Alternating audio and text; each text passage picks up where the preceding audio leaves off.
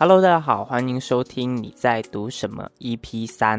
在这里，每个星期我会精选来自《经济学人》里面的一些文章和大家分享，并以法律人的角度来进行延伸的解读。那我们今天要聊的主题是大马的一国两制伊斯兰法。那详细的来龙去脉，我待会会慢慢解释。但是简单来讲，就是马来西亚上个星期有一场重量级的庭审，联邦法院的九司会审有九个法官登场。虽然不能说是史无前例啦，但是也是目前呃有史以来最高规格的庭审。因为有资格来做联邦法院的法官也一共就是十一个，而一般上联邦法院都是五个、七个的庭审，所以说九司会审。就是代表非常重大的案件了，这是一场关系到伊斯兰刑事法有效或者是无效的案件。那我们今天的模式和上个星期一样，我们会先谈本地的局势，再来看国际新闻。这个是根据一位听众在上个星期给的反馈，觉得说这样子的搭配会比较理想。那在我们正式进入本期的节目内容之前呢，请大家再容许我花个两分钟进一步报告，针对这一位观众所提出来的意见，我自己个人的一些想法。那我其实觉得他说的非常的对，就是说做节目应该要做自己擅长的事情。那毕竟是学法律五年多，所以。应该在这一个领域才比较有机会产出一些有洞见、有个人思考，或者说至少不会烂大街、比较浅层的内容。那总结来说，就是做法律的内容对我的听众会比较有益。所以单纯和大家分享这些观点，就是说最好能够扬长避短，做自己擅长的事，将自己的优势给放大。不管是说选科系、选论文课题、选职业，甚至是创业的方向。都应该遵循这个原则，这个叫做舍难求易，但是它的对立面舍易求难同样有它的价值。呃，我们大白话叫做突破舒适圈，比如说学一门新的技能，承担一些新的责任，找一些对你来说有挑战性的事情来做。舍难求易是因为我们要独特性，而舍易求难是因为我们要可塑性。那换个说法，就是一个是做事情的深度，一个是做事情的宽度。这个我觉得就很适合搭配八二法则去规划，百分之八十的时间在你的发光点努力的发光，那另外百分之二十的时间应该用来探索新的领域，培养一个新的发光点。因为我觉得说，对于绝大部分的普通人来说，我们很难在某一个领域成为绝对的第一名，但是说要做跨领域的高手，它门槛就相对比较低，相对比较容易。比如说，我大概率不会是最厉害的律师，但是我可能比较有机会成为比较会做网络内容的律师，甚至可以更精确到会做内容、懂一点日文的商业律师也说不定。那好，我们已经跑题非常久了哈，拉回来。那最近本地的法律。大事基本上都是围绕在一个关键字 “constitutionality”，马来文叫 “kepelembagaan”，中文合宪性，合法的合，宪法的宪。那我们上个星期讨论了《禁言世代法案》（GEG） 到底合不合乎宪法，这个星期的主角换成了是伊斯兰刑事法。不用担心，这一个星期的主题同样很好理解，我会用最简单的方式带大家去看懂整件事情。那还没有听上一期节目的朋友，我非常鼓励大家去听一听，因为我自己也是觉得上一期讲的确实是非常的简单易懂、深入浅出。那虽然说两者都是关于宪法问题，但是切入点是不一样的。今年世代我们谈的是宪法保障的公民权利，那伊斯兰法我们谈的是宪法规定的政府权利，也就是说中央政府和州政府之间他们的权力划分，什么事情由中央管。什么事情由州管，这是一个界限的问题。那我们就一样老规矩，和大家稍微报告本期的节目流程。那首先，第一，我们会做一个懒人包。那这里我会交代案件的背景和重要性。第二，就是法律分析的部分，我会论证这个案件为什么会赢，那又有什么理由会输。那第三，我要用今天的主题来借《经济学人》两篇对于阿根廷和泰国的报道，来讲国家认同感这一个概念。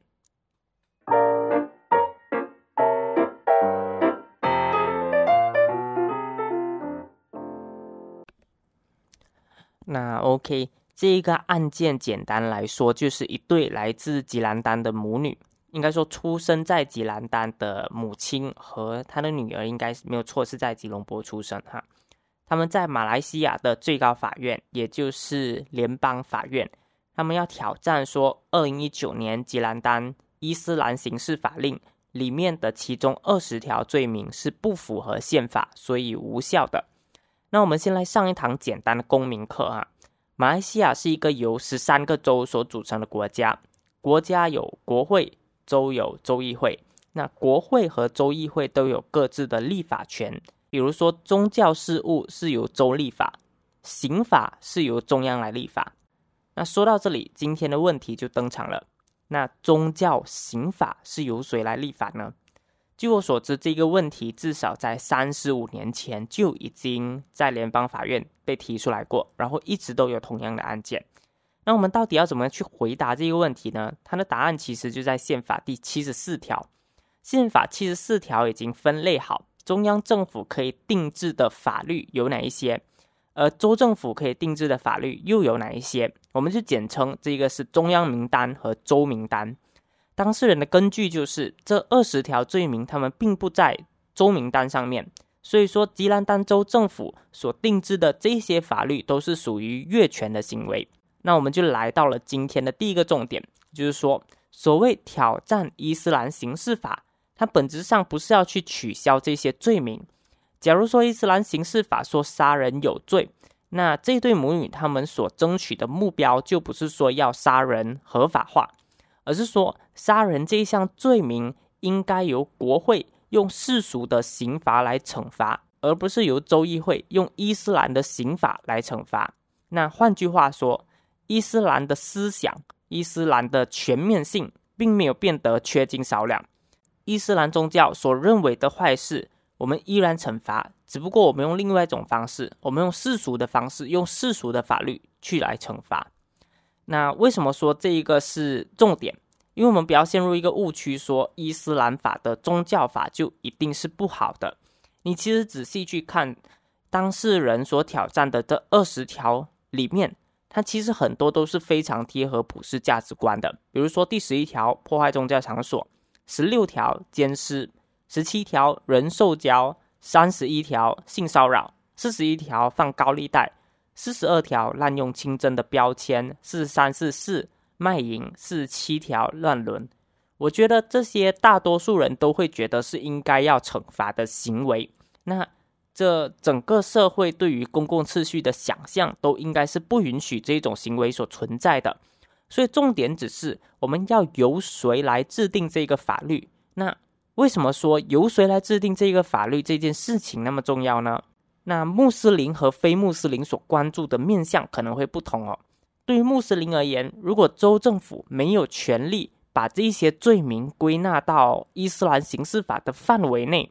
那自然的，伊斯兰法庭就没有权利去审理这些案件，所以有一种认知是说，如果说这二十条被判违宪，伊斯兰法庭的权限就会相对的被削弱，一个开关引号的削弱。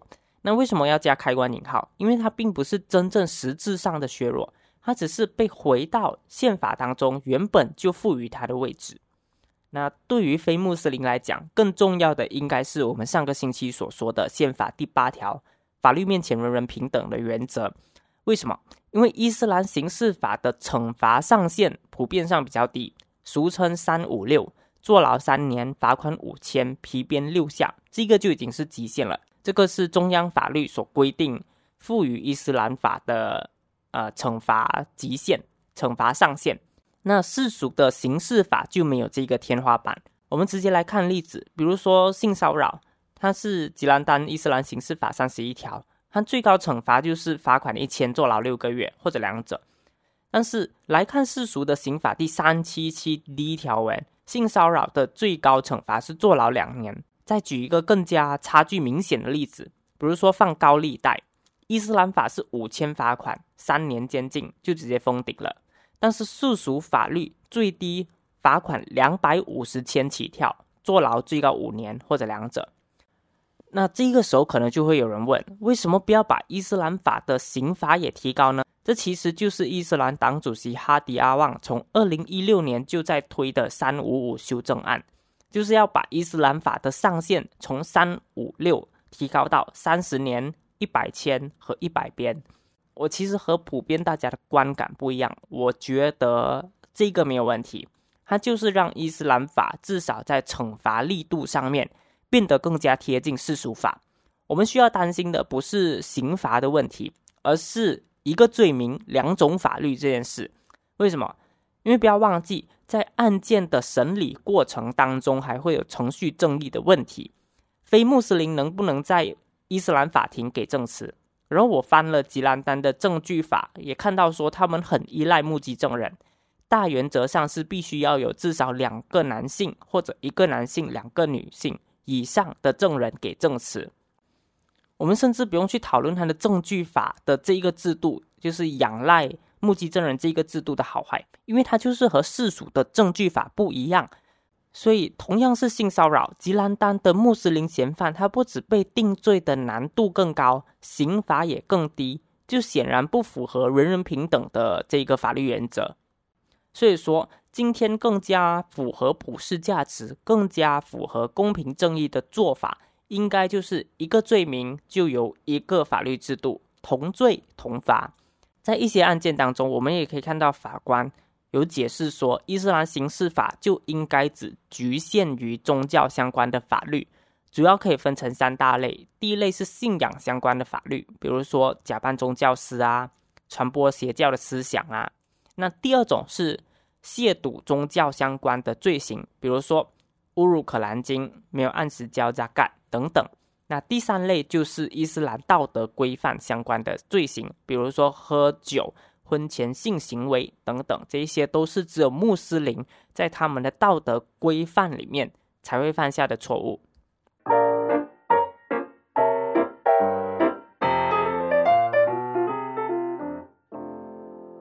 好，那在搞清楚背景之后，我们马上进入第二趴，也就是这二十条。其实不是二十条，因为他们已经删减了两条，他们只想要挑战十八条。所以说这十八条是不是真的违反宪法？那目前来说，联邦法院在上个星期听审之后还没有给出他们的答案。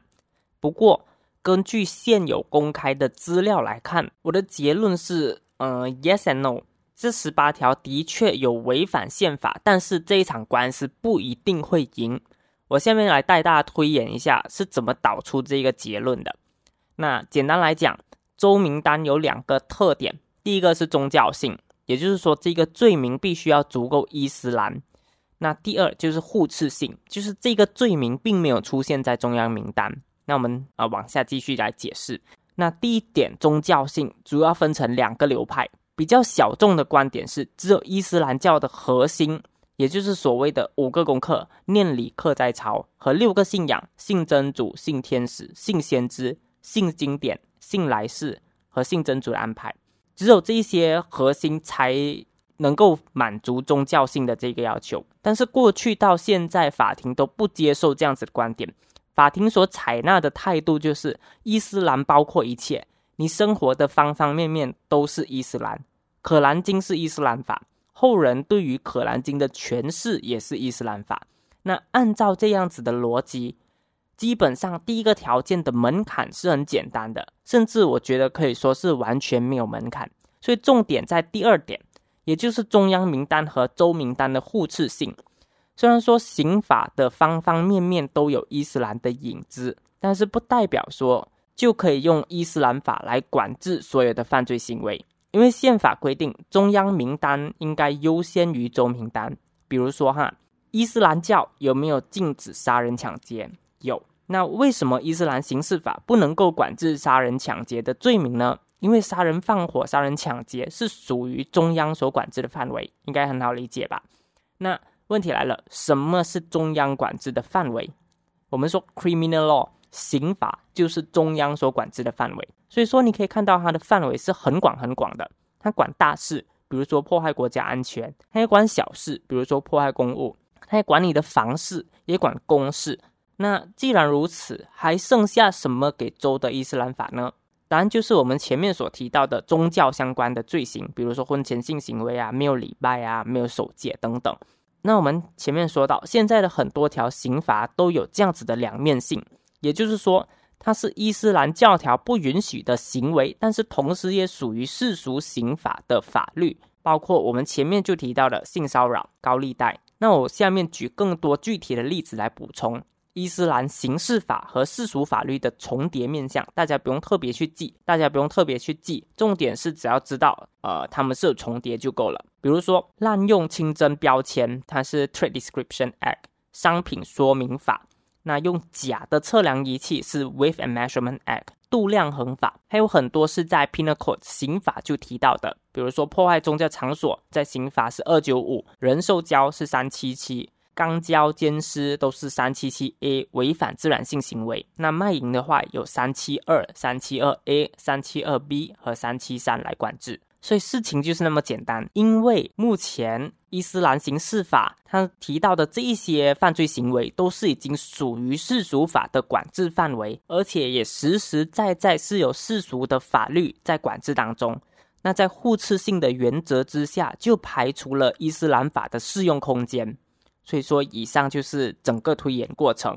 重点是这些都不是我个人的天马行空，因为联邦法院之前就有类似的案件，也做出了这样子的裁决。联邦法院在二零二一年，一个穆斯林男童。违反自然性行为的案件，他们就用同样的逻辑推导出一个九比零一致性的判决，裁定说伊斯兰啊，裁定说雪兰莪州的伊斯兰刑事法第二十八条违反性行为的条文。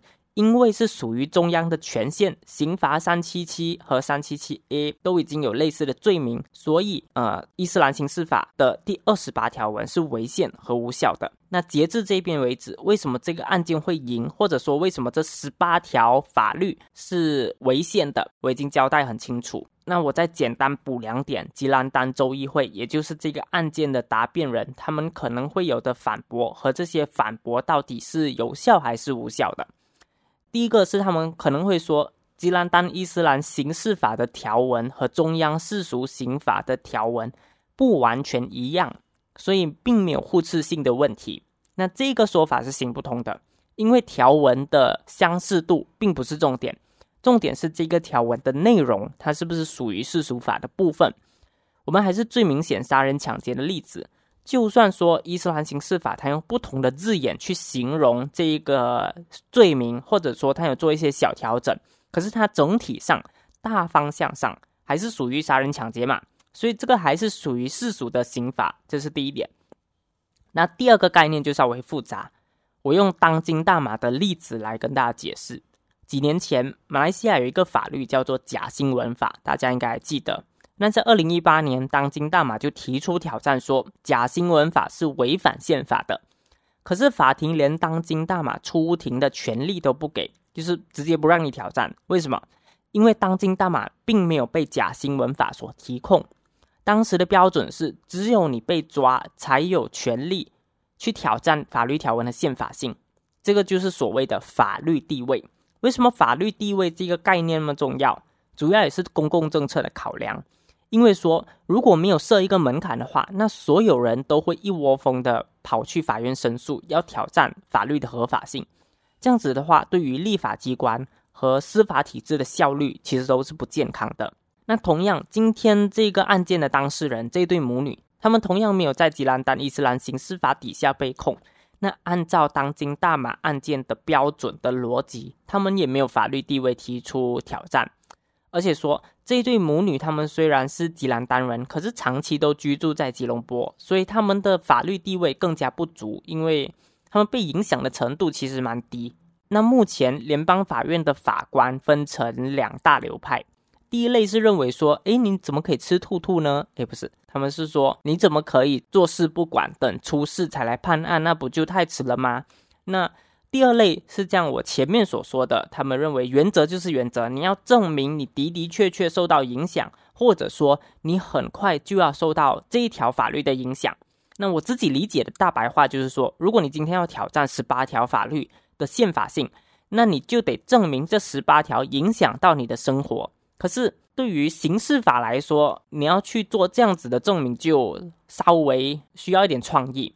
为什么？因为我总不能说我平时就是一直在骚扰，因为我总不能说我平时就一直在性骚扰别人，我平时就一直在破坏宗教场所，所以我很有可能被抓。这些就需要一点创意去想出一个更加好的说法。这一个法律地位的部分，我目前没有觉得有一些很好的反驳。唯一比较有利的事情是，去年十月联邦法院就点头允许他们挑战，可是就不清楚这个法律地位的争议点。有没有被吉兰丹州议会所提出来？如果他们没有提出来，现在在第二阶段要突然加新的东西进来，那就很有可能是不被允许的。可是如果他们之前有提过，现在再提一次的话，那很有可能法庭会导出另外一个不同的结论，说，诶，的确是违反宪法，可是你并没有法律地位去挑战，或者说更有可能的情况是，它的顺序应该是这样子，法庭会觉得说，你完全没有法律地位。去来挑战这些法律的宪法性，所以我们直接不听这一个挑战，就和当今大马的案件一样。这个是我觉得有可能会赢，也有可能会输的原因。赢是因为，呃，实际上来讲，去看实质的内容来看的话，违宪性的确是违宪。可是用程序来讲的话，这对母女的挑战很有可能是不符合程序的，所以在第一轮就直接卡关了。我们不会进到第二轮实质讨论的部分。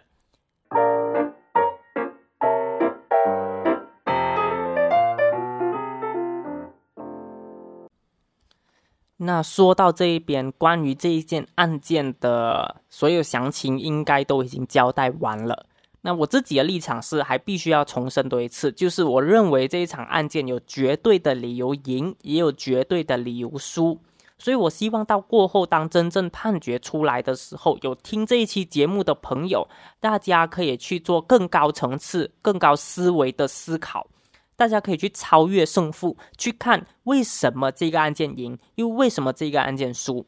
那如果是我刚刚所提到的那一些逻辑，那么 OK，证明我们还是法治国家，证明我们的司法系统并没有乱来，并不是随心所欲，他们还是有根据的，有理由、有逻辑的。我想要推的一个概念是说，真的不要去相信任何政治人物所说的。如果谁赢的话，就是司法胜利；谁输的话，就是司法最黑暗的一天。事情很多时候并没有那么戏剧化。我们的司法体系只要正常、有逻辑，那就能够符合大多数情况之下的正义了。同样，我想说，对于国家的认同感，其实也是一样的道理，它没有那么难。我们不需要成为经济最好、最发达的国家，只要政府能够正常做事，那就很大程度上能够建立认同感。我依然记得的是，二零一八年第一次政党轮替的时候，那个时候大家的印象都是啊，国家快不行了，国家要破产了。可是你还记得吗？当希望基金一出来的时候，大家是有钱捐钱、有力出力，因为我们觉得新的执政党就是一个正常的联盟。他们说不要贪污腐败，不要官官相卫，不要司法不公，不要黑箱操作，不要金钱政治。他们让一切都公开透明。这些不是多么突破性、多么前卫、多么大胆的想法和思想，并没有。他们感动我们的地方，恰好就是因为他们很正常。那五年过去，还是那一批人，可是我觉得心里少了很多的感动，对国家少了很多的认同。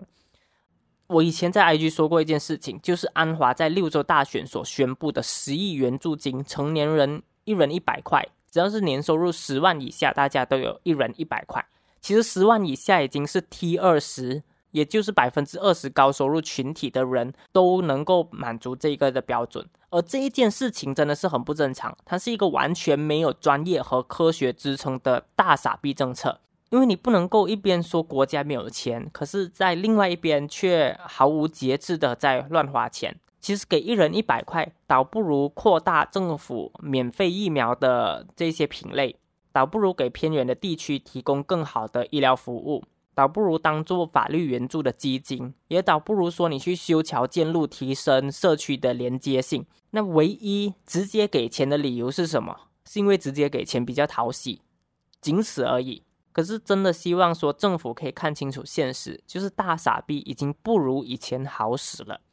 经济学人一篇对于泰国的报道，它标题是这样子：他说泰国新政府正在派钱，但是大多数的国人都想要另一个政府。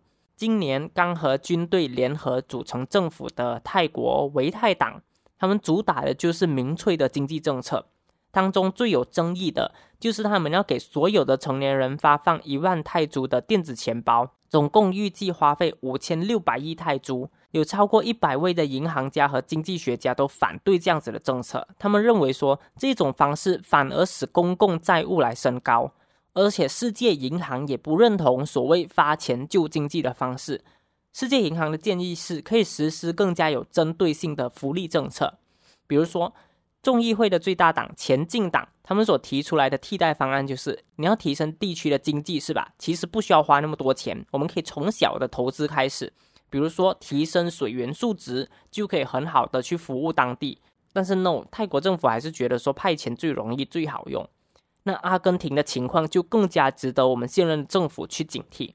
原先所执政的祖国联盟，他们为了要赢得选举，他们在选举的前几个星期就疯狂大傻逼，他们花了百分之一的 GDP 派钱给退休人士和自雇人士，他们取消了百分之九十九工人的所得税。可是阿根廷这二十多年以来的经济低谷。百分之一百五十的通货膨胀，四百四十亿美元的国际基金欠债，这些都让阿根廷的人民急需要一个新的希望，所以他们选择投给一个证件，是要炸毁中央银行，是要关闭中央政府，要支持人体买卖，甚至是否认气候变迁，这样子一个极端激进的候选人，人称阿根廷的特朗普，他就是目前阿根廷的新总统哈维尔米莱，所以说。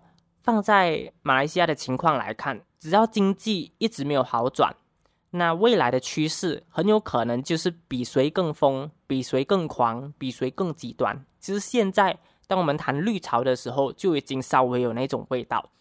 但是希望现在的执政党要想想自己到底要留怎样的政治遗产，希望他们有更加多的政治勇气去做正常的事，做对的事，好好带国家，能够重返正轨。虽然说这是一个很无力的号召，但是我们也其实没有更好的办法。那说在最后，这一期的节目其实筹备过程确实是蛮辛苦，因为并没有在最佳的状态，也觉得这一篇的稿特别难写。思绪非常多，要整理的事情非常多，但是要趁这一个机会来鼓励大家说，人不是天天都是状态满满的。可是，在没有状态的时候，就不要对自己太过苛求。我们先求有，再求好。我们不贪心，因为不可能每一份作品都满意；但是也不担心，因为不可能每一份你都不满意。在创作的路上，就是有起有落的。那希望大家在写功课。在工作的时候都有能力能够一直保持平常心。那今天的节目就到这里，希望你也有美好的一天。喜欢新闻评论的朋友，欢迎订阅、追踪、五星好评，也期待你们每一份宝贵的意见。那我们下一期节目再见，拜拜。